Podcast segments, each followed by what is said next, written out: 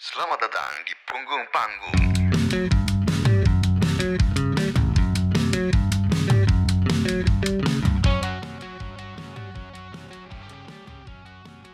teman-teman, kita udah masuk hampir huh, hampir dua jam nih ngobrol ya. uh, bahas empat lagu udah baik banget. Kita udah ngobrol baik banget, tapi kayak kita udah harus masuk ke sesi berikutnya, yaitu sesi Punggung Panggung, di mana nanti Ale dan uh, Eka akan share berbagai informasi dan pembahasan di belakang panggung ya. Jadi dari mulai rilisan nanti juga Ale mau ngebahas sesuatu yang bukan lagu ya, Le.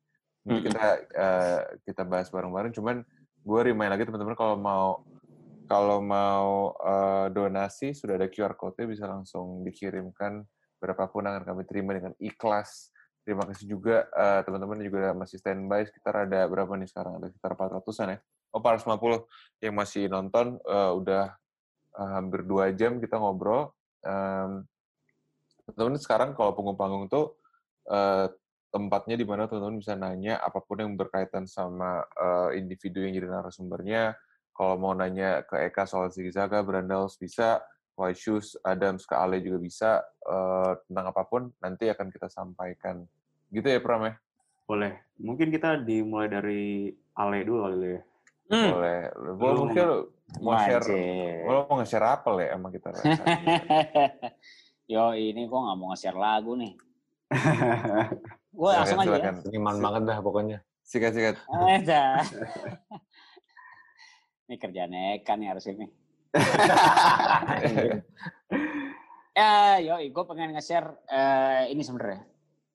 Dimana ketika di Adams, uh, gue pertama kali sebenarnya um, ngedevelop album gitu ya. Gue pengen misalnya di Adams dengan musik-musik yang udah didengerin, gue main mapping gitu. Kira-kira ada distorsinya, dia ada kerikil-kerikil yang ditawarin dari setiap albumnya. Bahwa gue pengen ini jadi Jakarta banget gitu. Ketika gue keluar gang, gue bisa dihajar dari motor dari kanan dan kiri, dan mobil tentunya gitu, mau itu B M W atau truk eh, apa tuh Pak, tinja mungkin bahkan gitu. Jadi buat gue The Adams itu harus yang kayak gitu, gitu sekarang ini. Jadi The Adams ini harus dilihat dari berbagai sisi gitu. Jadi bisa di dari teks, bisa dibaca dari kiri ke kanan, dari kanan ke kiri. Dan gue pengen ada satu ruang yang dia bisa hmm, Me- membuat satu ruang tertentu gitu, makanya selalu the-nya itu gue taruh di antara tengah ruang yang lagi gue ciptain kayak gitu. Hmm. Nah, ini gue oh.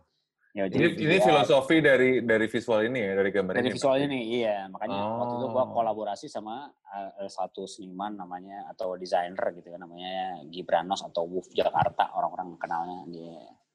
Anak sepeda gitu ya. Jadi gue pengen dia ngedevelop itu. Dari dari awal-awal ketika lagu baru empat, kalau nggak salah gue dengerin ke dia, nih gue pengen kayak gini, Bran, gimana ya? Bisa kita develop gitu. Abis itu lanjut ke launching lah ya. Nih gue pengen ngomongin tentang uh, stage stage-nya sebenarnya. Hmm. Uh, ini, gambar, ini, ini gambar apa nih, Le? Nah, ini jadi waktu itu, ini desain awal sebenarnya. Desain awalnya kayak gini gitu. Gue kepengen ada satu stage yang di tengah ini ya, setengah stage yang di tengah ini gue kepengen dia itu floating gitu, orangnya bisa masuk dari bawah gitu. Gue pengen dia stage di tengah, gue pengen launching dengan konteks. Jadi album yang ditulisan, sorry balik lagi ke Ein di Adams ini, dia itu jadi motion, dia jadi motion sampai jadi lima ratus, jadi uh, satu album ke album yang lain dia punya image yang berbeda gitu, jadi sampai lima ratus C D gitu. Nah, ini untuk mungkin buat teman-teman yang belum ngeh, ini berarti set untuk launching di Adams ya waktu itu ya, Le ya? Iya, iya. Kepengennya kayak gini, jadi kayak motion video image gitu, jadi bikin timelapse. Kalau orang foto per per C D-nya itu, jadi ketika orang beli, orang itu beli nanti akan ambil setelah launchingnya selesai. Jadi dia gue pinjam dulu untuk bikin pameran tiga enam nol.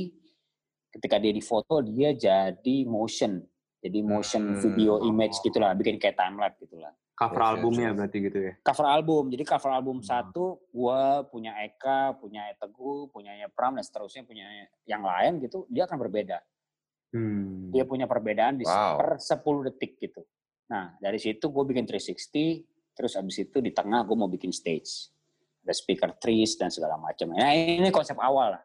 ngarang-ngarang waktu itu gue. Terus judul album juga belum ada. Makanya gue tanya, ini judul albumnya apa nih? Karena judul, judul album judul album mempengaruhi, mempengaruhi stage nih gitu. Oh, wow. Karena mempengaruhi stage juga gitu. Karena ini waktu itu gue lakuin ketika waktu itu kita masih di Gudang Sarina kan. Mm, mm, mm. Jadi gue pikir kayaknya kita bisa nih ngelakuin ini nih. Jadi orang bagian masuk ke dalam terus kita gantung dan seterusnya. Kita bikin uh, bikin bikin orang itu di dalam si uh, apa namanya circle tiga enam nol ini sebenarnya. Hmm. Kayak Zutrup, kayak Zutrup lah. Zutrup. Yes, gitu. yes. Yes. Nah, okay. Ini berikutnya. Nih gue bikin di handphone waktu itu. Jadi udah yang kayak kira-kira gimana kalau kita terpisah ya satu sama lain gitu.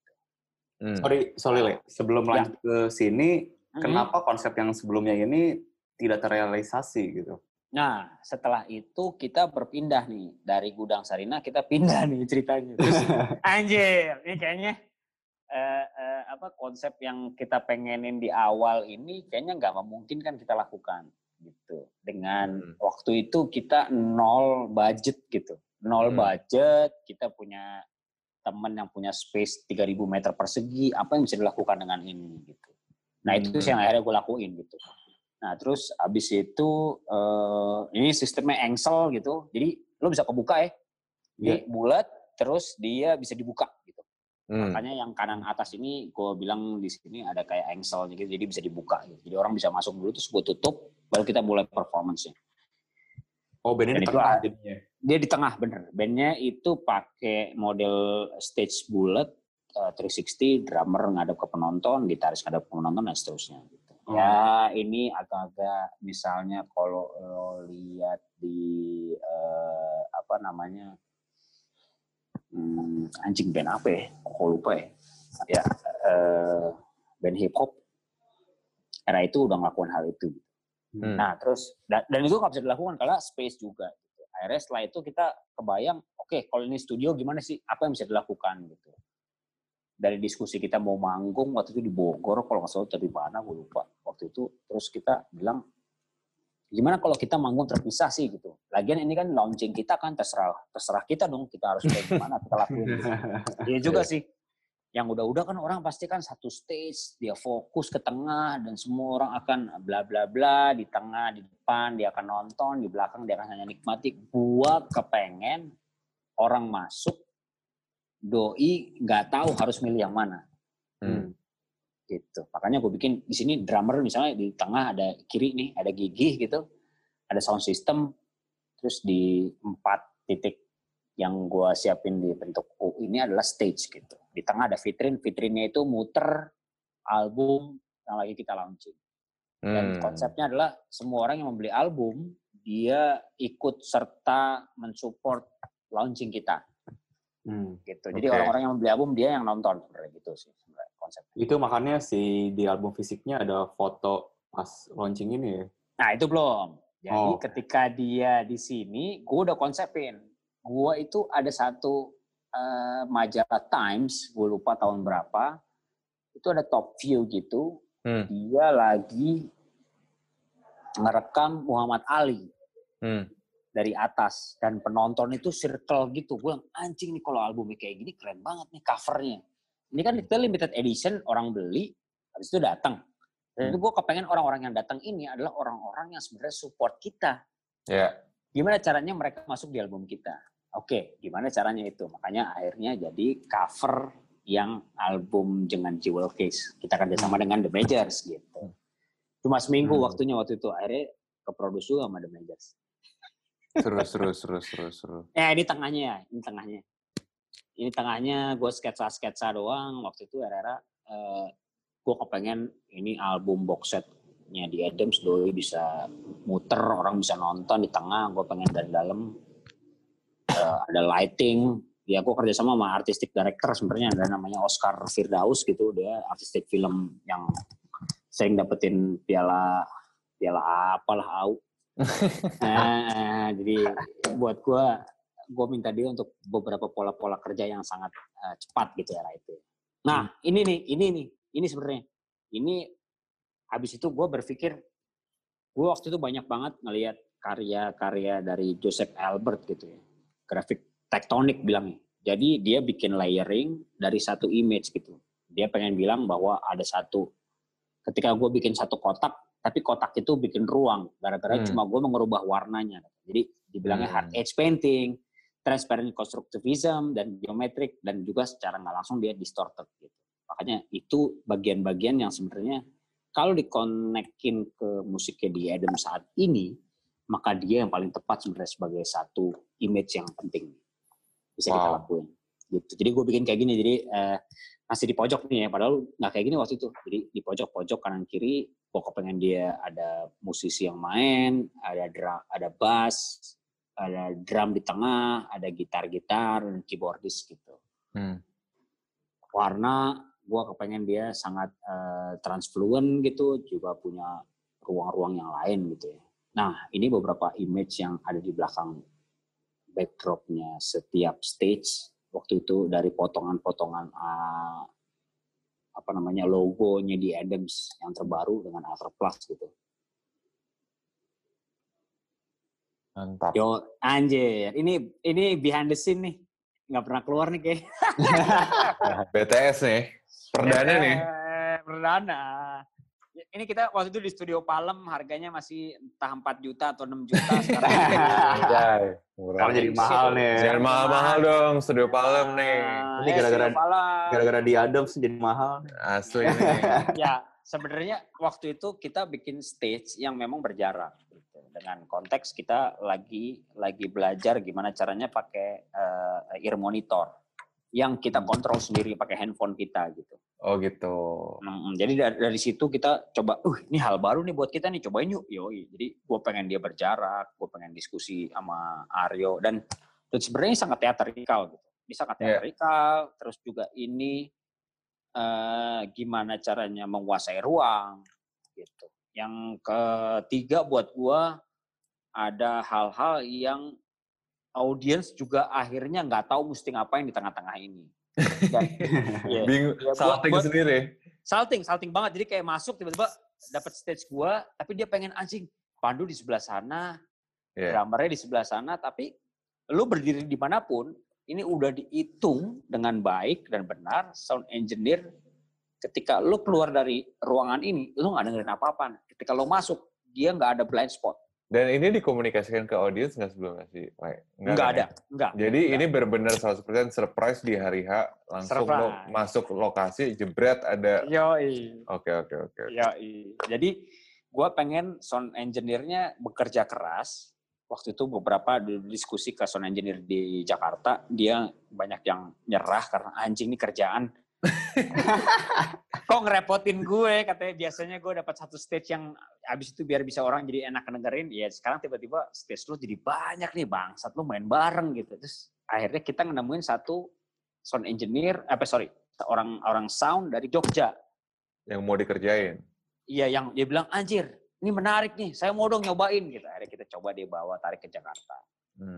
Aryo sama beberapa orang-orang berangkat ke Jogja untuk diskusiin itu, habis itu balik lagi, akhirnya dia datang dengan satu speaker kanan kiri yang eh, monitornya harus kita buang ke penonton dan dia harus dihitung ruangannya biar dia nggak punya blind spot. Jadi lu berdiri dimanapun harusnya dia sama. balance, balance. Gila. Menarik, menarik, menarik. Ini ngepet sih buat gue. Engineer-nya banget tuh ya. Wah, sound engineer-nya itu harus sekitar enam sampai tujuh jam. dua jam itu kali, dua sampai tiga jam itu kalibrasi dulu.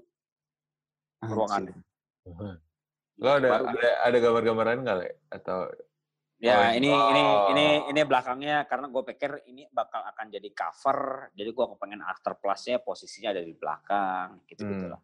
Hmm, hmm, hmm. Ya, ini dilakukan uh, salah satu uh, teman kita dari uh, langsung dia cuma nyekat doang, terus habis itu pakai pilok ngerjainnya, bikin tulisan Agterplass. Um, Berarti lu ngebangun plus. Sendiri nih si bagian itemnya ya, itu ya? Ya, ya. Yang yang sebenarnya gue senangin dari launching kali ini, kalau dari launching-launching sebelumnya, kalau yang pertama emang kita bikin sendiri nih, kita bikin di Jaya Pub di bawah dulu ada namanya The Colors atau apa Colors. Uish, lawas tuh. Dan dia Adams main di situ, backgroundnya gue minta teman-teman gue untuk mural dan habis hmm. itu dia ngelakuin lah. Terus Album kedua sebenarnya pas kita di uh, Hard Rock uh, Cafe waktu itu udah diberesin semuanya sama Aksara Records, jadi kita tinggal datang manggung. Ya buat gue nggak terlalu punya punya ikatan atau bonding terhadap ruangannya. Nah ketika ini, ini kita punya bonding banget dengan ruangan ini. Jadi kita hmm. bebas mau akan aplikasiin apa sih sebenarnya si ruangan ini gitu. Ya teman-teman, eh, ini Gibran yang kanan, ada Musawir juga datang. Jadi background ini dipilok sesuai warna yang gue pengen. Nah ini yang menarik nih, ada satu elemen eh, apa namanya kain di atas hmm. yang itu seharusnya diproyeksi sama karya. Jadi gue pengen dalam konteks di Adams manggung, gue pengen ada satu floating karya yang hadir. Gue ngundang namanya uh, Babai waktu itu sebagai video artis untuk bikin karya ini. Di hari H dua dia datang, gue paksa datang, dia hujan-hujanan. Habis itu, habis itu besoknya, besoknya tiba-tiba gue telepon nggak bisa, gue telepon istrinya ternyata dia tipes. Yeah. Ah, leh lagi di rumah sakit nih, anjing dirawat gara-gara kemarin ke tempat lo, anjing. Yeah. Eh, akhirnya gue karena waktu itu si kan sound uh, soundnya itu datangnya dari Takul, hmm. soundnya ini waktu dari Katopus gue bilang gini, siapa yang bakal uh, uh, handle lighting? Ternyata ada namanya Goofy, anjir. Mas Goofy nih. Iyo, iya. Dari Mas Goofy dari Jogja, dilayangkan ke Jakarta. Snoop Dogg, Snoop Dogg datang ke Jakarta terus gue bilang, eh boy, ini ada media dengan konteks yang kayak gini gitu ya. Gue kepengen lu bisa mainin ini gitu. Akhirnya dia nelpon orang lighting untuk minta nambah bla bla bla bla bla bla untuk bisa ngehadirin uh, si uh, proyeksi ini gitu. Le, gue boleh pertanyaan, Le. Sorry. Ya, ya. Ini pas penonton masuk ya. Ini mereka, Leno jujur sama kita ya. Mereka dat- larinya ke sebelah mana nih? Ke lo, oh, Aryo, Pandu apa sih? Katanya sih rame di gue nih, Bang. Gue among tamu, jadi among ini paling, tamu. Sorry sorry, ini paling kanan ini gue, di sini ada Pandu, ada Gigi. By the way, Pandu lagi nonton juga nih di live stream tadi, sempat-sempat komen tuh. Oh iya yeah, oh iya, yeah. Ini ada ada Aryo, Aryo kena direct A C terus dibilang anjing dingin banget nih ruangan. Terus ada Gina di sebelah sini sebagai keyboardis. Oh, untung gitu. Untung di band lo nggak ada backing vokal tamu Priscilla Jamayo. Wah, wow. Nah kalau doi ada, gue gantung. Kelar dulu. Kalau ada Priscilla, gue gantung sih di tengah sih. Dulu tadi Priscilla juga nonton tuh, ada di komen tadi Priscilla. Oh ada dia, oh, Pris. Wah, lo kalau ada nih gue gantung nih. Nah sekarang, sekarang gue pengen bikin. Jadi kalau ngeliatin dua kotak ini kayak karya dua karyanya Josef Albers sebenarnya. Dia bikin bikin ilusi, dia bikin juga grafis gitu secara tidak langsung dari kain-kain transparansi gitu ya. Hmm. Yang akhirnya waktu itu cara nyari transparansi ruang atau kain ini jadi ribet nih gitu. Wah nggak apa-apa, pokoknya gue kepengen itu. Yuk cari, lo mau kemana? Gue temenin deh, mau ke Senen ke, lo mau kemana? Jadi itu yang buat gue, buat gue punya sesuatu yang gue kepengenin di launching ini bisa hadir gitu. Nah ini dari belakang, dari dari dari image. Dia akan sangat flat dan putih doang. Tapi ketika di satu tempat yang lain, dia punya image yang lain gitu. Jadi hmm. it, buat gue itu jadi agak lumayan. Nah ini ini, ini albumnya gitu. Si yeah. Agterplass yang tadi akhirnya jadi album kita direct ke tempat drummer, kita foto barengan. Dan kalau ngomongin tentang foto barengan, kalau ngeliat historinya sebenarnya menarik nih. Hmm. Kapan sih sebenarnya ketika band di di atas panggung dia foto barengan sama audience. Hmm. Nah sekarang gue balik, gue pengen audience foto eh, apa namanya kita foto barengan sama audience karena gue percaya di album ini dengan supportnya teman-teman yang sekarang hadir di launching ini adalah doi-doi yang memang supporting ke The Adams gitu. Hmm. Gitu. Jadi gue kepengen dia hadir di album kita. Gue wow. pernah denger, gue pernah denger ini sih, Le, salah satu podcast dari podcast musik itu dari Banten gitu ya. Dia merasa hmm. bahwa konser ini tuh menjadi konser terbaiknya dia karena dia dilibatkan segitu jauhnya sampai jadi cover albumnya gitu. Iya, itu itu itu effort yang sebenarnya kita ambil karena karena Karena memang hanya hadir hanya di sosial media. Hmm.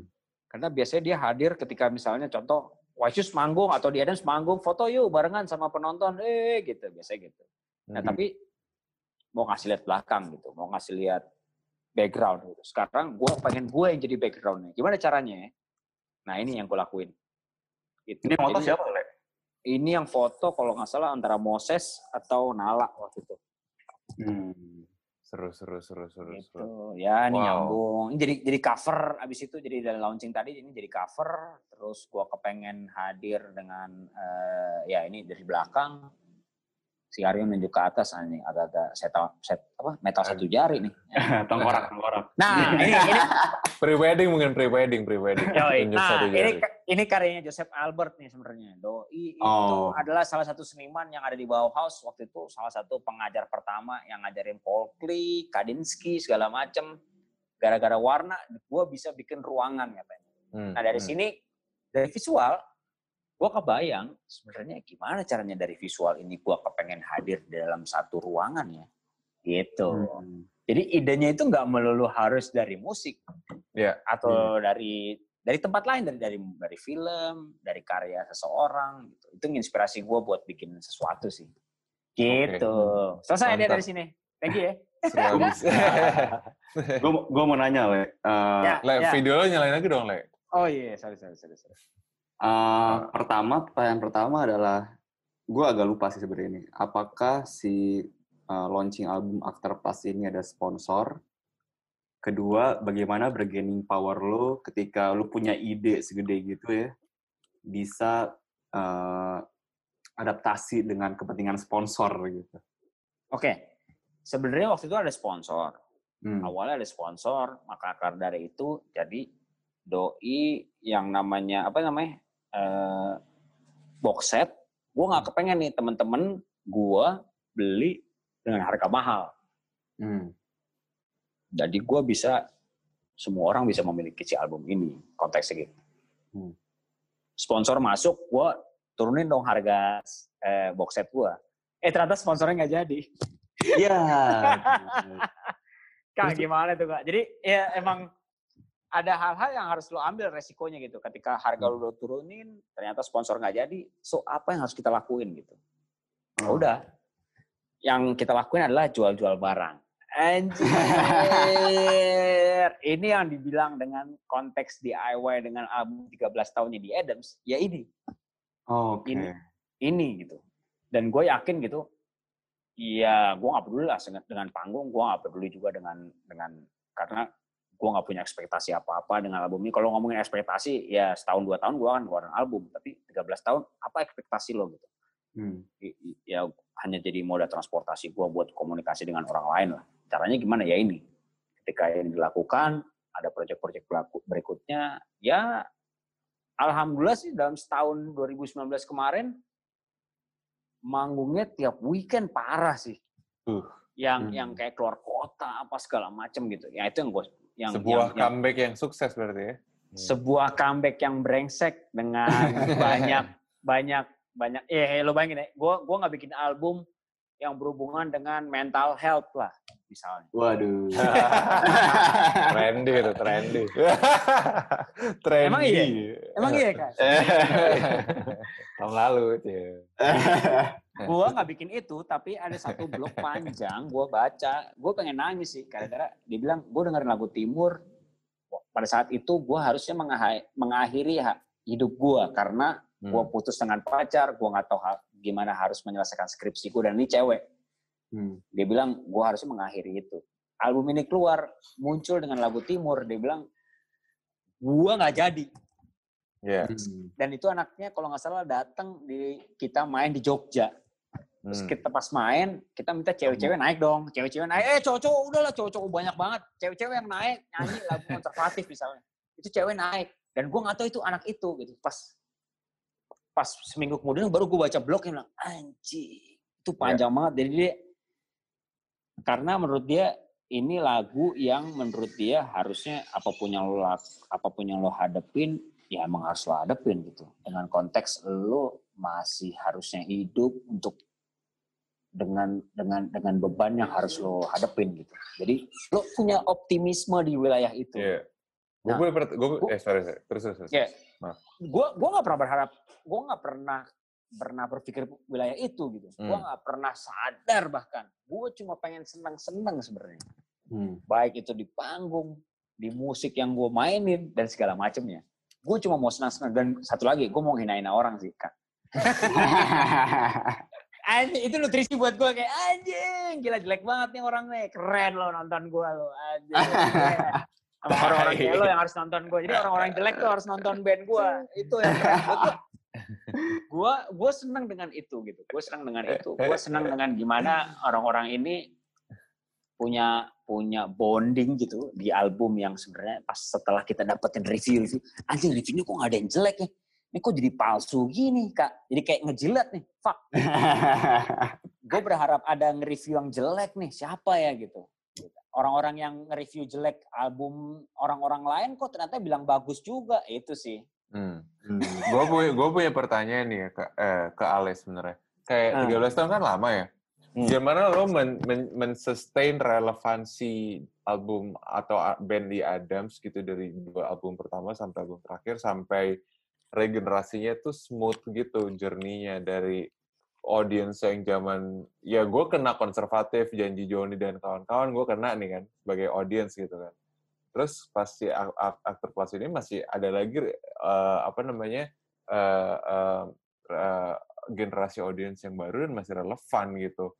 Di tiga belas tahun itu apa yang lo lakukan? Apa apakah itu evergreen karyanya selama itu atau ada upaya-upaya lain gitu gimana? Ya ada sih kok. Jadi kalau ngomongin The Adams sebenarnya beberapa materi emang udah ada di belakang.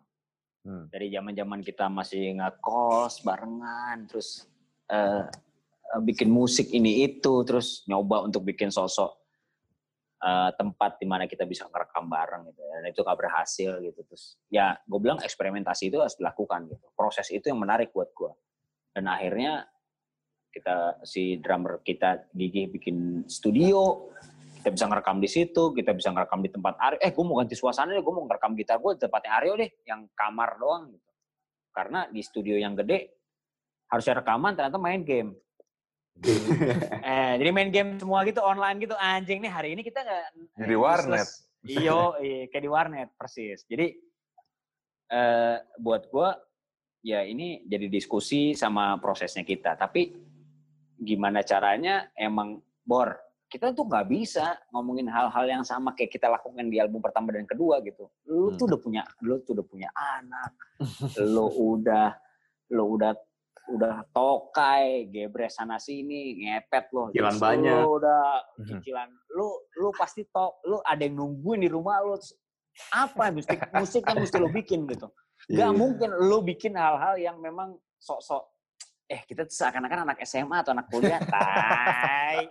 Fuck, gue bilang. Gue bilang, wah ini gak memungkinkan hal itu terjadi. Jadi apa yang dilakukan? Gak, lo relevan aja.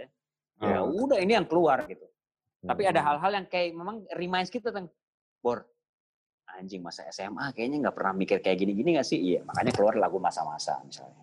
Hmm. Oh. Gitu. Keluar lagu-lagu dengan yang lain. Lagu-lagu timur hubungannya sama anak. Walaupun timur itu bisa mengkonotasikan karena bagasinya jadi agak-agak punya arti yang berbeda nih. Yeah. Ketika dia satu lagu ini keluar, ada yang berpikir ke arah wilayah sini, ada yang ke kiri. Kan buat gue itu nggak eksplisit ya, gitu.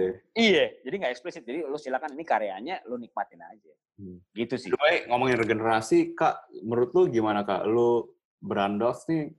Uh, tahun kemarin gue nonton Brandals di Synchronize itu menurut gue salah, salah satu performance di Synchronize yang paling mantep banget ya Brandals tuh kemarin tuh.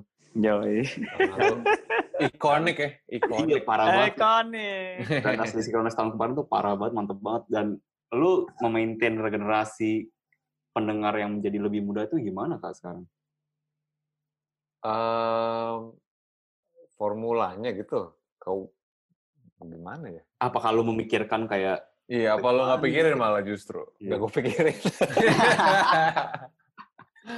Gue sih mencoba segini ya. Uh, Brandals itu datang dari uh, background anak-anak yang uh, boleh dibilang nggak peduli sama sosial media hmm. yang lainnya ya, kayak gitu. Bukan dari generasi itu masalahnya. Hmm. Yang masih mungkin masih uh, apa namanya masih uh, follow gimana perkembangannya, gimana strateginya itu cuma gue doang mungkin kayak hmm. gitu. Itu juga gara-gara kerjaan. Gue kerja di agensi periklanan, semuanya shifting ke uh, marketing digital. digital. Jadi yeah. gue nggak mau mesti belajar lah gitu kan segala ilmunya gitu. Jadi uh, boleh dibilang cuma gue yang ngejalanin semua aset sosial medianya dari Instagram, hmm. Facebook, Twitter, YouTube-nya sama Ade, sama manajer gue. Gitu. Hmm. Udah kita berdua ngejalanin tuh tak-tak-tok, tak-tak-tok kayak begitu. Dan menurut gue nah, itu aja. Yang lain nggak mikir ya, Kak? Yang lain nggak mikir ya? Iya, apalagi Om Bulus tuh. Aduh. Pak, ya Om Bulus. Pada nggak nggak mikir sih nggak, cuma mereka mikir itu maksudnya ya untuk effort ngejalanin itu kan Uh, komitmennya yeah. gede ya, hmm. ya gitu kan untuk ngejalanin admin sosmed itu, itu aja menurut gue nggak maksimal. Jadi uh, itu yang kita lakuin lah. Uh, gue, gue menurut gue sih The Bandasi lu salah satu band yang cukup beruntung yang masih bisa aktif sampai sekarang uh, dan resting on uh, menyender ke uh, sebenarnya gue nggak agak-agak uh, enggan untuk nyebutnya ya, menyender ke ten, uh, kekuatan dari nostalgia. Hmm. Gue, hmm. gitu ya, karena kita nggak ada produk baru, nggak ada, ada cuma satu single retorika waktu itu, which is yang berhubungan dengan akan kita putar berikutnya, hmm. uh, yang menurut gue um, cukup nyelamatin kita lah, hmm. gua, uh, untuk membawa kita ke level on par dengan the musisi-musisi atau band-band generasi sekarang, kayak gitu. Hmm. Um, kita sengaja waktu itu produser ngambil siapa nih anak sekarang yang Um, bi- nge- bisa nge-produce dengan sound dan uh, eksekusi sound dan quality yang uh, mumpuni, maksudnya hmm. bisa inilah. Karena kalau kita kita lagi ngerjain, kelar udah bos, maksud gue nggak nggak nggak ada yang ngerti gimana ya, gitu ya uh, untuk nge, nge apa namanya nge-produce-nya gitu. Kita ajak si uh, Petra si Ombing hmm. yang ngebawa kita ke uh, partnerannya si uh, Mono, Jeymono kan.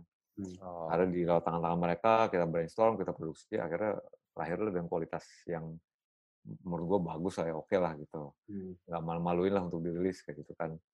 Um, jadi itu sih menurut gue, uh, gak ada grand plan atau strategi di mana kita harus, kita mesti uh, ini nih, uh, apa namanya, menye- menye- modernkan diri ya bagaimana, gak ada sih, atau targeting atau ngeker uh, target market yang sekian gitu. Enggak sih ya, dengan apa namanya uh, ya apa yang kita lakuin aja terus kita jalanin kayak gitu hmm. tahu gitu. Oke oke. Berarti gue mau nanya satu, satu lagi deh. Kalian. Mm-hmm. Dari tadi kita ngebahas The Adams nih Le. White Shoes apa kabar nih Le? Nah. Belakangan sedang ada memasak memasak nih bang. Anjir deh. Di dapur.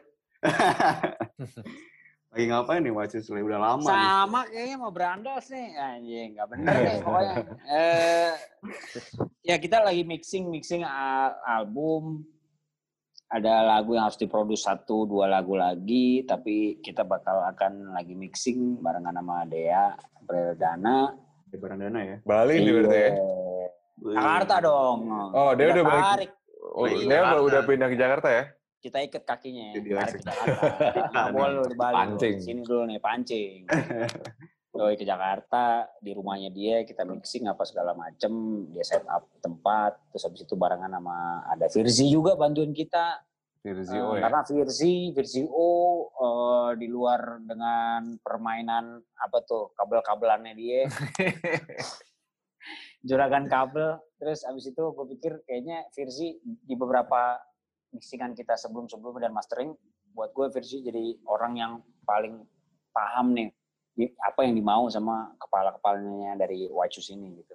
Hmm. Jadi saat ini kita lagi mixing sih, lagi mixing. Um, kita berharap tahun ini bisa keluar gitu, jadi oase juga buat kita gitu. Yang memang nggak uh, harus setiap album keluar harus itu harus ada manggung gitu, tapi album keluar keluar aja gitu. Apa sih yang ngebedain album keluar dengan konteks marketing yang harus uh, habis itu kita akan uh, uh, apa namanya manggung setelah uh, uh, rilisnya sebuah album gitu. Nah kerja kerja sama juga bakal akan sama The Majors gitu uh, untuk untuk untuk album ini gitu, dan akan ada rilisan uh, uh, vinyl dan seterusnya, akan ada single juga gitu barengan dengan dengan remix anjir nah, gimana kak ngeri kak Ajep, ajep. Ada remix, ajep, ajep. Remixnya Java bass nih ya, bukan?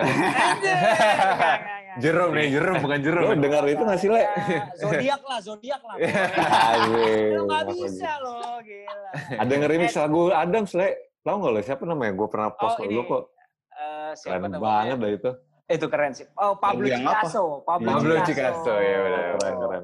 Itu dia, itu dia. Ngeremix lagu White Shoes juga sama ngeremix lagu The Adams tuh, dan dua-duanya tuh. Buat gua anjing. Mantep. Iya, mantep. Etis ya. Berat nih, agak-agak city pop gitu jadinya. Mantap, mantap. mantap. Ya gitulah kurang lebih. Ya. Oke, Le. Uh, kita harus berpindah nih ya ke Eka Anas untuk Eka. Ber- nge-share ya. beberapa materi-materinya. Uh, kayak tadi udah di dipegang juga sama Dimas materinya. Jadi lo mau gimana kan? Mungkin lo mau ini dulu menjelaskan dulu apa yang akan teman-teman dengerin nih, uh, track apa yang akan didengar sama mereka. Ini yang mau diputar adalah versi awal banget dari lagu Retorika, single yang terakhir kemarin. Hmm. Gitu. Jadi awalnya dua hari Retorika tuh awal, eh ya akhir dua ribu delapan belas Desember, hmm. tapi ini lagu udah ada dari tahun dua ribu enam belas dan direkam hmm. di tahun dua ribu tujuh belas. Nah versinya ini yang lo dengerin nanti. Oh, mantap. Silakan Dim. Dim, silakan sikat Dim.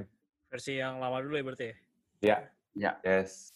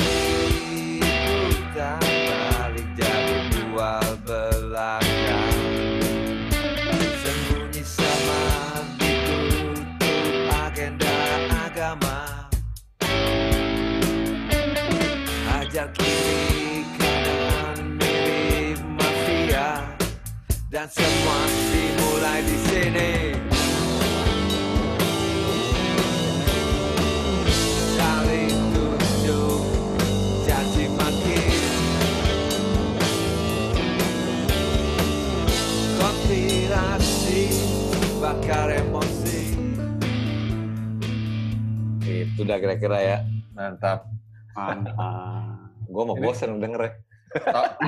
Ini tahun berapa nih kalau rekam kak? Ini tahun dua ribu tujuh belas. Wis lumayan lama ya berarti ya dari rilisnya ya. Iya um, ini adalah versi pertamanya dari demo yang menurut gue gue dari awal udah kayak ini mesti mesti lagu mesti dikebut nih gue bilang gitu mm. karena dragging banget gitu kan, terus ada perdebatan lah. uh, Di Brandals itu yang paling tua kan personilnya gua dan Tony. Yang orisinil, ya kan? Lalu cuma dua orang ini nih, yang lain kan orisinil lagi. Nah, yang, yang ya maksudnya dari formasi lama lah tinggal gua. Yeah, yeah. Dan gua nggak tahu kalau lo kalau misalnya ngeband pasti ada, apalagi cowok semua, pasti ada pergulatan eh, ego. Udah pasti. Hmm. Mungkin enggak, ya kan? Dan selalu ada alpha male-nya. Gitu kan? Jadi di dalam band itu selalu paling nggak minimal ada dua alpha male yang selalu gontok-gontokan. Hmm. Di Brandals gue nggak tahu nih. Oh, oke. Okay. Kayak gitu. Um, di lagu ini uh, dia pengen di keep kayak begini. Gini aja hmm. ngapain sih dirubah-rubah, gue bilang. Gue bilang kemana? Lu rilis pertama berapa tahun nggak rilis? Dan berarti kita rilis terakhir tuh dua ribu sebelas ya. Degenerate. Hmm. berapa lama, berapa tahun nggak rilis, terus ngerilis kayak begini, nyungsep loh, gue bilang, gue jamin. Gue bilang gitu, nggak ada, nggak nawarin yang baru, dragging juga, lu bener ngantuk, Jack, ya kan? Hmm. Gitu. Gue bilang ini mesti, di, mesti dicepetin, terus wah perdebatan panjang selama ini, sampai ribut-ribut mulu segala macem, akhirnya di voting lah. Uh, semenjak Brandals reactivate lagi tahun dua ribu enam belas, itu semuanya melalui proses polling demokrasi. Oh, iya. Yeah, dari mau mau mau sampai ap, apapun itu, sampai mau berita botol doang nih istilahnya. Ditarik, lo ye, lo ye, lo ye, semuanya itu. Kak, tapi dia selalu kalah nggak, Kak? Kadang-kadang kalah, kadang-kadang ya karena udah polling jadi karena polling kadang udah ini demokrasi udah mengalahkan Tony Bulus berarti. Itu karena ini jadi random, maksudnya bukan random ya, maksudnya keseluruhan polling siapa yang menang ya udah itu, dan hmm. yang nggak pilih nggak boleh ngambek gitu. Hmm. Ada di, di uh, inilah kita di pitching nih antara gue sama dia, kenapa dia harus kayak pengen kayak begitu, kenapa menurut gue harus dirubah. Hmm. Gue sampai ngebela-belain, waktu itu kan kita lagi tur sama agrikultur ya, hmm. sama agrikultur buat eh, apa namanya? Oh yang rokok itu ya? Ah apa eh, apa project namanya? Andres project, Andres project. Iya Andres project. Nah, gue lagi tur sama kita lagi tur sama agrikultur, gue pengen nelfon si Fandi, Fan, gue kasih eh, raw materialnya spreadnya nih, tolong lo bikin beatnya jadi beat eh, disco. Gue kasih referensinya si Um, L C D Sound System sama The Rapture seperti itu. Hmm. Bikin kayak begini. D F N, D F N. Heeh. D F N record deh. Bikin kayak begini Van. Oh, siap katanya. Dibongkar lah sama dia tuh deg-deg-deg-deg. Jadi si si Bulus pitching-nya cuma ngomong emeng doang. Ini mesti agak gue bilang, gue enggak usah banyak ngomong, lo denger nih hasilnya. Gue bilang. Iya. Anjir. Bisa kita denger enggak tuh Kak hasil yang sama Pandi? Ada ada cuma gue gue aduh, korek-korek lagi tuh. Oh, bisa udah dirimis perdebatan nih. Iya, iya. Dirimis karena sama dia kan. Gue gak usah banyak ngomong, dia udah hasilnya nih. Jeger, gue kasih, udah udah kayak gitu, jegar-jegar.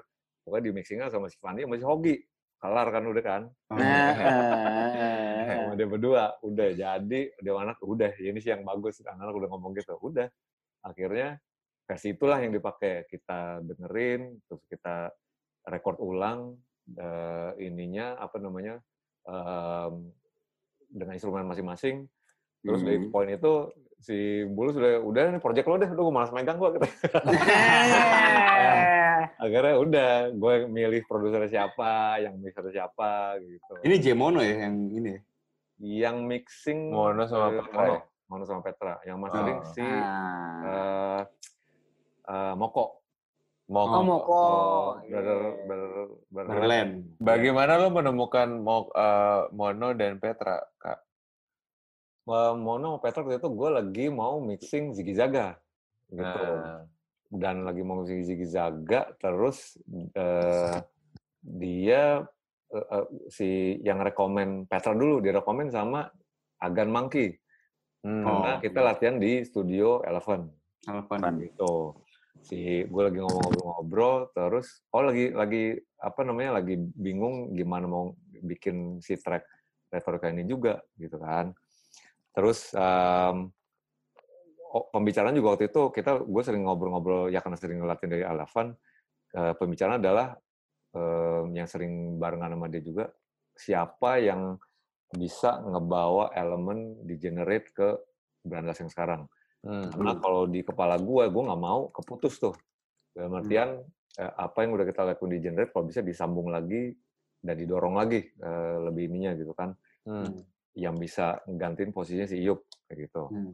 Yes. Um, waktu itu si si Agan bilang, gue kemarin lagi lihat si Petra si Ombing latihan Kak, itu oke okay loh dia bilang gitu, ditemenin sama Jeymono sebagai musik direkturnya. Hmm. Gitu. Hmm. Jadilah oh, mereka. Kata si Agan ada uh, kenyot-kenyotnya gitu suaranya kan. Kenyot-kenyot gimana tuh? Ada lah pokoknya lo kalau denger si Yud kan si Yud kan soundnya ada tuh yang nyot-nyot-nyot gitu katanya. Oh gitu ya gue lah. Oke lah gitu. Akhirnya gue kontak si Jones tuh. Eh si Petra dulu. Eh sorry oh, Jones sama Petra ya lupa deh gue. Salah satunya gue telepon. Akhirnya oke okay, gue denger dulu materinya. Eh, masih. Eh waktu itu bersamaan lah pokoknya udah kita udah kita udah rekam versi yang baru atau rekannya, gue lagi nyari orang mixingnya, dan eh, gue lempar ke si Mono hasilnya, dia bilang, oh bisa nih, gue handle, ayo deh, dia bilang gitu. Hmm. Nah, udah akhirnya berancam sama mereka, terus juga gue mau ngebawa Zigi Zaga buat si Petra yang nge-mixing juga, cuma nggak jadi akhirnya. Akhirnya Brandals doang yang jalan. Hmm. So, hmm. Wow. Baru tadi lu, Kak, nge-share ke Dimas itu satu file apa dua file ya? Hah? Satu ah. Emang satu ya? Satu ya? Satu ya? Satu ya, takutnya lu mau nge-share satu. Satu, satu, satu oke. Okay, satu kok siap, satu. Siap. Kalau yang lainnya kan udah pada dengar gitu. Iya, oke. Aslinya, aslinya. Retorika yang aslinya ada di Spotify dan lain-lain ya. Silakan teman-teman yeah. denger ya. Ini by the way di... di komen nih ada yang bilang kayak, wah ini dirilis juga lah yang versi-versi ini nih katanya gitu. Versi bulusnya nih katanya. Unrelease. Versi bulus. Versi bulus, iya iya iya. Ya. Uh, tapi itulah, itu juga berlanjut sampai ke pengerjaan album sekarang nih. Uh, uh, si Tony tuh pengen, gue pengen uh, ini lamanya ada dong, silakan gue bilang. Tapi jangan di uh, apa uh, sisi progresinya jangan dihilangin juga dong gitu. Hmm. Lo kalau misalnya nggak dengar cuma macam-macam lama, lama aja ya buat apaan gitu kan hmm. kayak gitu. Udah ada puluhan band bahkan ratusan yang udah ngeduplikasi bahkan eh, ngeduplikasi lebih bagus dari yang Brandals sudah lakuin kayak gitu iya hmm. kan yes, kalau yes, yes. apa diulang-ulang lagi gitu hmm. akhirnya sekarang kita ngerekrut si eh, Jojo Jonathan Eh, ah, mantra ya, ya, ya. Di beberapa track lah gitu. Jadi um, untuk menjaga um, apa namanya currency-nya uh, lah menurut gue. Yes. Jangan hmm. terlalu kolot banget Jack. Gue gue mau nanya ke Ali dulu. Lo ada yang mau tanya atau lo mau komentari nggak soal track record versi demo, versi early? Versi demo ya, versi yeah. demo sebenarnya iya bener sih kata Eka, gue dengerin Brandals album pertama kali ini ya, kayak yeah. anjing, raw gitu. Hmm. Jadi attitude yang dikedepankan. Jadi yang sebenarnya gue gak tahu ya, mau sekarang diduplikasi, tapi ketika dia harus mempunyai satu attitude tertentu, ada di level Brandals gitu, ketika lo mau naikin level di arah itu, lo harus kayak gimana sih bandnya? Hmm. Lo harus serusak apa gitu orang-orangnya?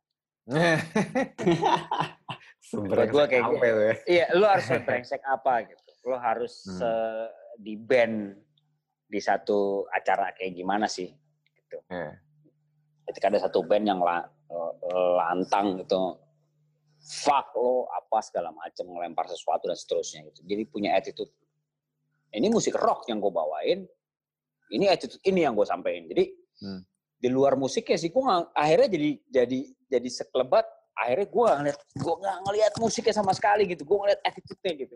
Hmm. Ini attitude-nya apa sih sebenarnya yang, yang yang yang lagi ditawar? Anjing, ini nyampe nih ke gue nih gitu. Hmm. Ketika ketika ketika era pertama kali gue awal-awal gue dengerin The Brandals, apalagi gue liat live, yes. hmm. gitu. Era itu gitu. Jadi di situ Di situ gue akhirnya setelah sekian lama nih Kak, gue ketika uh, dengerin lagi, terus gue ngeliat nonton lagi, gue bisa nemuin itu di mana tuh Kak? Di K P R gitu. Hmm. Di K P R, di K P R anjing. Ini ini rock agresif gitu. Ini rock yang nyampe yang, gitu ya. Yang nggak uh, deng deng deng teler lo sendiri, lo senang sendiri apa? Enggak, gue sadar, gue di panggung, lu di bawah, gue lagi ngasih tau lo. Gitu, yo, gue lagi ngasih lo gitu. Gue lagi... Itu Brandals ah, banget ya. Itu Brandals, itu Brandals gitu. Attitude itu akhirnya hadir ketika gue nonton K P R lagi. Waktu itu manggung bareng, pas gue nonton, anjing! Pas gue liat, uh, uh, uh, apa namanya, sound engineer Jaya Rocks, wah anjing! Makin jadi, gue langsung, wah ini penjahat nih pasti nih, bandnya. Pas gue liat, anjing! Tapi tas turun, personil-personilnya tuh baik-baik aja sebenarnya kayak, Bang, yeah. apa kabar Bang? Itu yang gue males tuh, gue langsung, ah kontol. Sorry ya, sorry nih. Gua, kurang gua, bengis gua, ya, kurang bengis ya. Iya, iya. Jadi beberapa orang-orang ketika era ini, gitu, ketika dia anjing gondrong-gondrong, memilih dia attitude dengan rambut panjang, rambut dengan celana sobek-sobek, apa segala macam. Ketika ketemu tuh yang cium tangan, aduh fuck buat gue. Lu, musik lo apa sih yang lo dengerin? Gue dengerin Led Zeppelin nih bang. Ah lo ngapain cium tangan ke gue? Hakuin, hakuin. Iya, buat gue, buat gue ada attitude.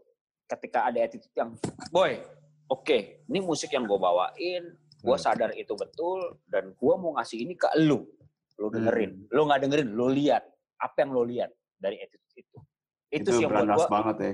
Itu Brandas dan dan di sebelum-sebelumnya gue cuma ketemunya soal kebersamaan aja nih Kak. Ketika gue misalkan ke poster apa segala macam, wah oh, gitu lo mau band apa, tiba-tiba efeknya kita injek cuma cuek-cuek aja bandnya. Yang, ya nggak sih, eh, apa cuma band apaan juga main juga ngawur gitu, oh gitu gitu. Tapi ada Brandas hadir dengan sound yang sama ketika gue temuin itu di poster gitu, tiba-tiba dengan perilaku yang anjing dia hadir di tengah orang-orang yang kayaknya sih tidurnya jam sepuluh malam nih. Lo kasih, lo kasih Brandas. Anjing, nih Brandas menang banyak nih. Buat gue gitu. Buat gue hmm. pribadi. Gitu. Jadi uh. di era itu, udah gitu ya sebenarnya tongkrongan kita kan jadi bareng nih. Ketika kita hmm. ada di Aksara, ada Bulus, ada Eka sering ketemu apa segala macam. Jadi sepakat nggak sepakat, nggak pernah kita bahas gitu. Ada satu-satu yang sebenarnya lagi di lagi didorong sama si wave ketika era dua ribuan itu. Ngerasa itu yang menarik ya. Buat gua. Hmm. Itu yang sebenarnya sepakat gak sepakat ya. Ini musiknya musiknya beda-beda loh. Yeah. Tapi ada ada yang dilawan M- gitu tapi momentumnya gua, sama gitu ya. Jadi lo ada di yeah. ada di pergerakan yang sama gitu ya sebenarnya. Nah, lo gak ngomongin pergerakan. Gua gak pernah ngomongin sama Eka ngomongin pergerakan. Gua hmm. gak pernah ngomongin sama Tika Descendant sekarang ngomongin tentang pergerakan atau Sore hmm. tentang pergerakan. Tapi gak ada. Tapi era itu lo senang-senang bareng.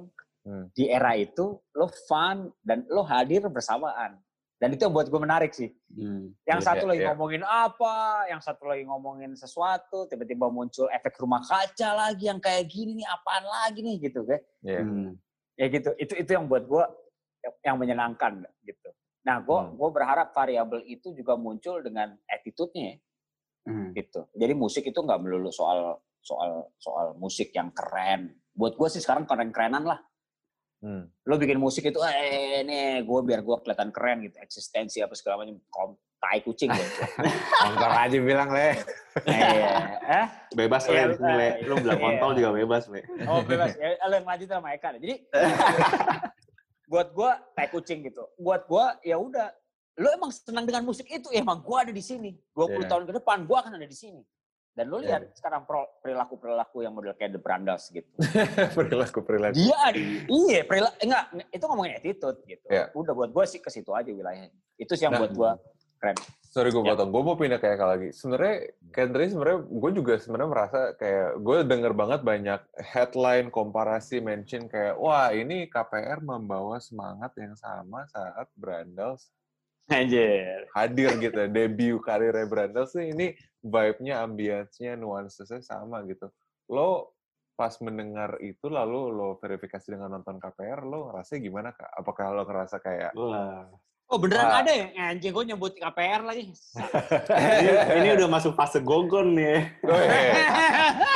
Enggak salah. Oh Pram salah karena gak gogon karena narasumbernya ada di sini. Jadi enggak oh, iya. gosip. Gosip. Enggak ngomong di belakang, di depan oh, ya. Iya.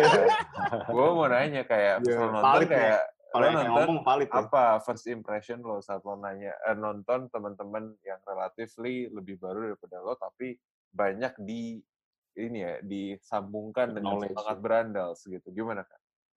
Um, kalau gue justru ngelihat mereka dari sebelum dikomparasi sama Brandals sih. Gue hmm. tuh pertama kali ngelihat mereka itu di tiga enam lima maksudnya. Pokoknya dulu manggung sama Besok Bubar yang gitu-gitu. Kan dulu kan seangkatan dia itu kan mereka ya. Gitu. Terus gue lihat dari situ, wih anjing keren nih. Gue bilang nih Black Sabbath, Led Zeppelin gitu kan. Udah udah jadi uh, nyatu gitu. Terus um, uh, ya gue jujur pertama nggak ada pikiran kayak anjing nih Brandas banget enggak sih pertama hmm. gue ngeliat udah rock power trio seventies kayak Blue Cheer atau yang lain-lain gitu kan Cream gitu gue ngeliatnya itu anjing keren nih formatnya itu aja sih gue sebatas itu nggak ada pikiran ngekomparasi sama si Brandas cuma bergulir dengan waktu gue juga nggak tahu kenapa orang uh, waktu itu ngekomparasi ke kita gitu kan menurutku sih beda ya dan um, apa namanya um, tap, uh, dari musik dan ininya, dan gue bukan komparasi secara negatif, gue bilang gue suka, gue ngefans sama si K P R, gue ngeliat gimana mutasinya mereka sampai ke yang sekarang gitu kan. Um, tapi satu yang yang yang bisa gue confirm adalah mereka nggak palsu sih, kayak gitu. Yoi. Mereka nggak fake gitu, mereka nggak dengerin musik nggak keren-kerenan kalau kata yeah. gitu. Nah, mereka dengerin sumber yang sama dari kita, nge-recycle-nya caranya sama, cuma dikeluarin beda aja, kayak gitu. Hmm. Tapi lo bisa ngerasain genuine-nya gitu ya? Iya, gitu. Hmm. Beda lah kalau yang cuma ikutan doang gitu. Um, Siapa, Kak? Iya! Ini baru gogon. Gogon. Gogon jadi bertanya gini. Jadi presenter juga, Alex. Iya. Terus-terus Kak, gimana Kak? Ya gitulah gitu. Terus gue uh, maksudnya ya itulah. Cuma emang saya ketemu sama anak-anaknya ya ya pada sopan-sopan kayak gitu ya. Maksud gue kan mungkin enggak, tapi rusak juga Kak, rusak. Heeh. apalagi Rey, apalagi Rey. Mungkin sama kita, sama kita kita aja kali ya. Tokai, anak tokai itu. Tua aja kali ya gitu kan. Iya, vokalisnya doang yang benar. Cuma setelah gue korek-korek si ya hancur-hancur juga emang sampai nginep segala kan hotel Prodo gitu kan. Kayak gitu. Yeah, yeah, yeah. Gue bilang sih, maksud gue, gue eh, on tetiknya kerasa lah gitu dalam artian eh, apa namanya eh, eh, attitude-nya lah gitu ya. Hmm. Uh, satu hal yang itu eh, mungkin kalau kita ngomongin komparasi ya sekarang ya. Sama gue yang bikin gue eh, masih berpikir sekarang, kenapa semangat yang dulu mungkin kata Ale bilang, kita nggak ada niat mau pergerakan waktu itu. Hmm. Uh, bikin, wah kita generasi sekarang akan merubah industri musik Indonesia. Oh, yeah. Nggak pakai gitu dulu gitu kan. Gitu. Cuma rangkulan bareng, maju bareng-bareng, kamar dirinya kerasa gitu. Yang gue ini sekarang kenapa uh, uh, nggak ada nggak ada ini yang sama. Feel yang sama. Dengan generasi yang sekarang, kayak gitu. Hmm. Semuanya lebih mikir gimana nge-capitalize uh, dari apa yang kita punya. Terus, uh, apalagi ya, uh, gimana gue bisa apa ngedorong platform gue paling di depan, kayak gitu. Nggak, hmm. nggak, nggak ada spirit, ya, gimana gue nge-represent konsepnya secara politically correct, kayak gitu ya. Jadi gue berusaha nggak salah, gitu kan. Padahal kalau dulu, kalau perhatiin, ya ini juga gue udah lebih, dari kacamata lebih dewasa sekarang kalian ngeliatnya. Dulu gak mikir kayak gitu-gituan gitu. Gue sesimpel kayak, gue mau mabok, manggung, nemu cewek, gue ewe, dah kayak gitu. Sesimpel kayak gitu dulu. Gak bisa kan, lu kena cancel culture lu. Kayak lu di cancel sama netizen lu. Iya, kayak gitu kan. Lu coba sekarang ngomong kayak begitu. Anjir, para-para feminis-feminis lu udah dibantai gue pasti. Gitu. Kayak gitu kan. Jadinya uh, agak sulit sih emang sekarang karena udah overflowing uh, informasinya, uh, stance-stance politikalnya udah dipager-pagemin, udah dipager-pagerin, jadi lo agak susah sih emang bergerak sebentar. Mungkin hmm. sekarang kayak gitu. Oke oke sih. Menurut gue, way, oh, ya. sebelum nah, kita bro. kena cancel ya acara ini.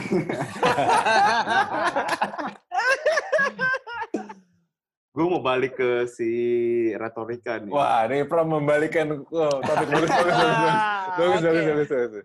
Upaya yang bagus, upaya yang bagus. Jurnalis nih, jurnalis. Yeah. Karena si, gue mau ngebahas Iyup sih Kak, karena Iyup mengubah, mengubah Brandals di generate itu ya, mengubah hmm. face-nya Brandals uh, ke arah yang berbeda gitu. Tapi si Degenerate itu kan uh, mixed review kayak ada yang bilang. Hmm. Gue sejujurnya suka banget. Waktu itu kita ketemu di Cipete sama Randy gitu gak Kak? Waktu itu kita gue bilang gue, udahlah generate aja yang jadiin plat gitu-gitu kayak. Karena gue suka itu gitu sama generate. Tapi ada orang yang gak suka sama di generate gitu. Tapi gue mau meng-highlight bagaimana seorang Iyup bisa men-shape musik Brandals gitu. Nah dari dua ribu sebelas itu di generate sampai si Retorika itu dua ribu delapan belas. Lu kayak ada semacam apa ya bisa dibilang beban nggak sih bagaimana memberi uh, ekspektasi kepada penggemar Brandals bahwa uh, ya Brandals tetap Brandals gitu, mau lu berubah dari album pertama sampai di generate sampai retorika itu ini masih Brandals gitu. Lu kayak ada beban nggak ketika membuat si digit eh, si retorika gitu? Ada dong, uh, udah pasti. Menurut gue any musicians atau bands, menurut gue kalau yang memang uh, dia mikirin karyanya pasti nggak mau sembarangan ngerilis gitu kan. Hmm. Kayak gitu. Uh, kecuali kalau misalnya agenda lo cuma buat seneng-seneng doang, gue nggak tahu deh gitu ya. Hmm. Tapi um, pasti ada di benak setiap orang tuh, eh, setiap musisi pasti ada beban gimana gue nggak mengulang diri gue itu lagi, kayak gitu. Hmm. Nah, reinvent eh, dirinya atau bandnya, kayak gitu. Pasti ada ada beban itu, kayak gitu kan. Um, kenapa gue sampai mati-matian waktu itu ngebelain single itu? Kayak itu menurut gue itu single make or break-nya The Brandals. Hmm. Si retorika itu. Makanya gue bela-belain sampai gue kejar-kejar si Fandi, Jack tolong lo bongkar nih lagu, gue bilang gitu, gue kasih mentahannya ke dia, kayak gitu. Kenapa gue sampai gontok-gontokan uh, berantem sama si Tony waktu itu, hmm. uh, dengan lagu ini, karena ini single kunci menurut gue, hmm. kayak gitu. Dan alhamdulillah akhirnya kan diterima lah gitu kan, walaupun hmm. terimanya juga lebih positif, jauh lebih positif waktu pertama kali kita ngerilis Degenerate. Degenerate itu hostile banget. Yeah, uh, nice review. Iya, dua pole opposite. Ada yang suka, lebih banyak yang nggak suka. Yeah. Oke, okay, Kak, hmm. secara internal gimana, Kak, menghadapi si reception si Generate gitu ketika Brandals rilis itu? Oh, kalau dari itu gue di poin itu kita udah nggak udah udah sebagai satu unit udah udah nyatu. Kita udah nggak mikirin lagi gimana uh, orang mau nerimanya, karena menurut kita waktu itu uh, apa yang kita mau tuju ada uh, udah tercapai, which is Uh, nge-break out dari mold si Brandals yang lama. Hmm. Udah udah jadi udah jadi tujuan uh, apa namanya general satu band waktu itu. Orang-orang baru yang masuk, si P M nama Radit, dia mereka juga nggak mau lah uh, gue kepaku sama model lamanya The Brandals gitu. Dia pengen bikin ininya juga gitu. Jadi dari waktu bikin demo juga kita udah uh, janjian kita jangan nge-repeat uh, ini lama lagi ya. Promo kita ya? Nge-strip semuanya, si Radit yang waktu itu yang disuruh karena baru masuk, lo yang jadi uh, ininya, apa uh, komandonya gitu. Iya, dalam artian base baseline apa yang lo bisa lo bikin gitu. Hmm.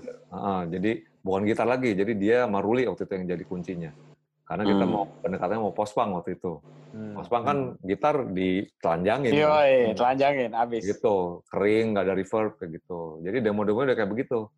Dibawa lah, eh di si Iyo yang nge-approach sebenarnya. Bukan kita kita lagi kebingungan terus Iyo yang nge-approach kita.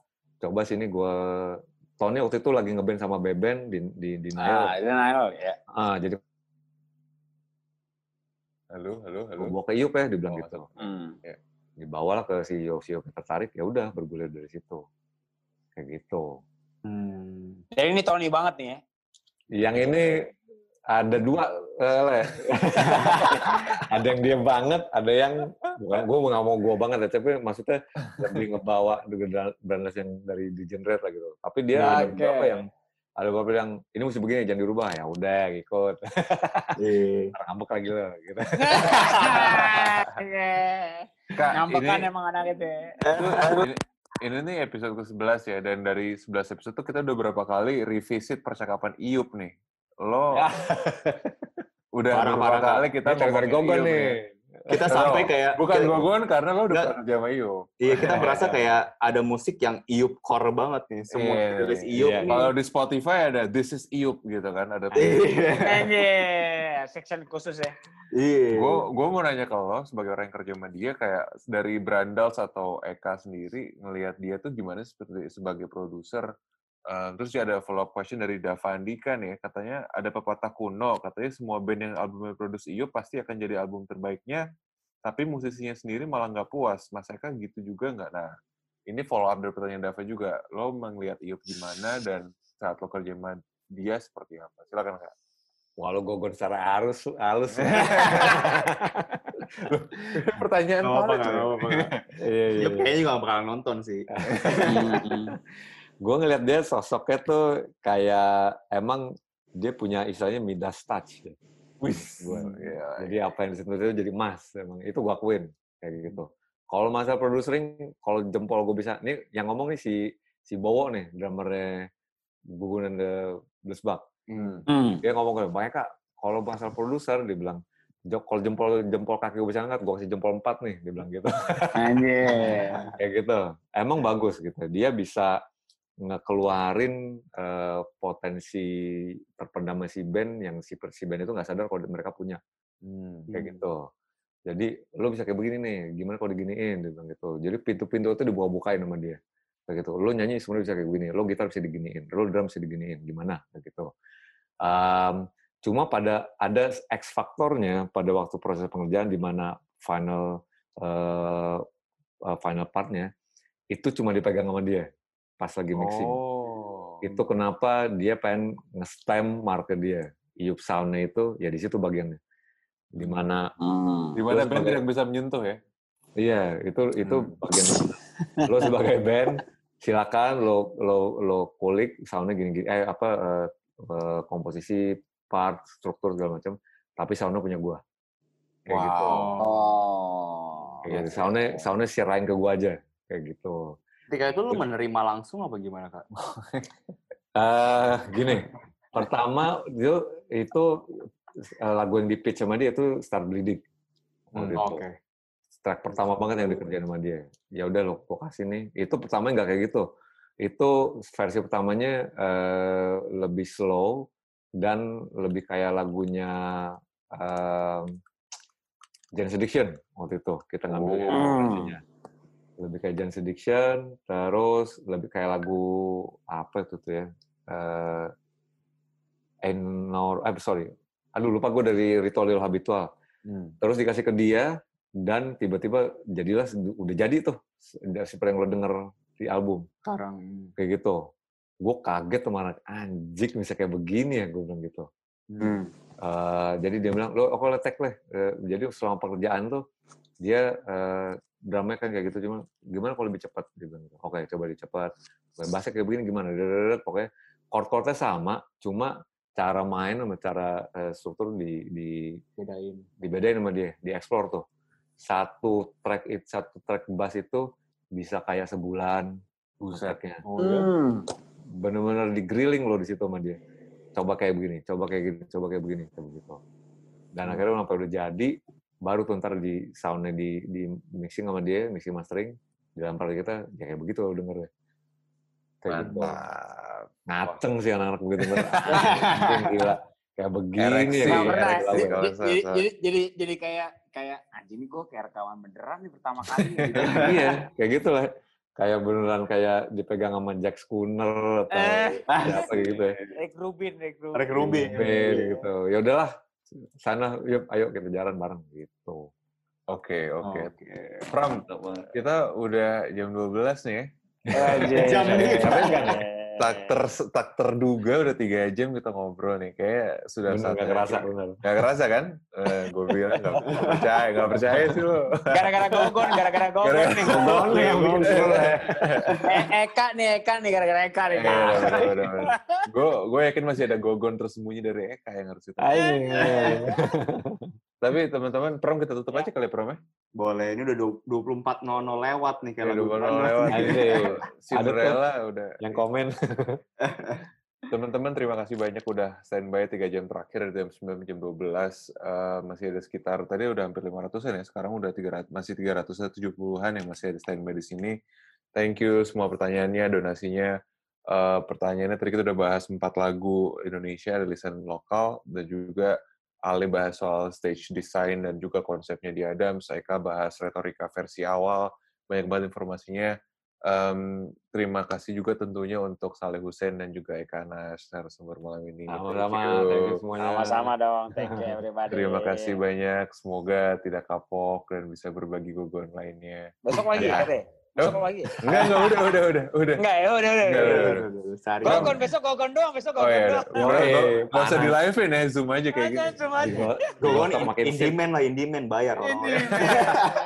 In-demand. Pram ada yang mau ditambahin, Pram? Uh, jadi teman-teman kalau mau request siapa musisi selanjutnya yang mau diajak di live stream ini silakan drop di komen Sounds Menurut Corner ataupun Agobri Club. Uh, ini merupakan sesi pertama uh, tes-tes dan uh, punggung-panggung di hari yang sama. Jadi gue thank you yes. banget buat Eka sama Ale, sangat seru sekali. Tiga jam ini baru pertama kali kita ngebahas sampai tiga jam gitu. Lama banget. uh, ya gitu aja sih. Uh, sampai Baik. Ketemu lagi ya di Raksim dua minggu ke depan. Silakan, Silakan dim di countdown dim.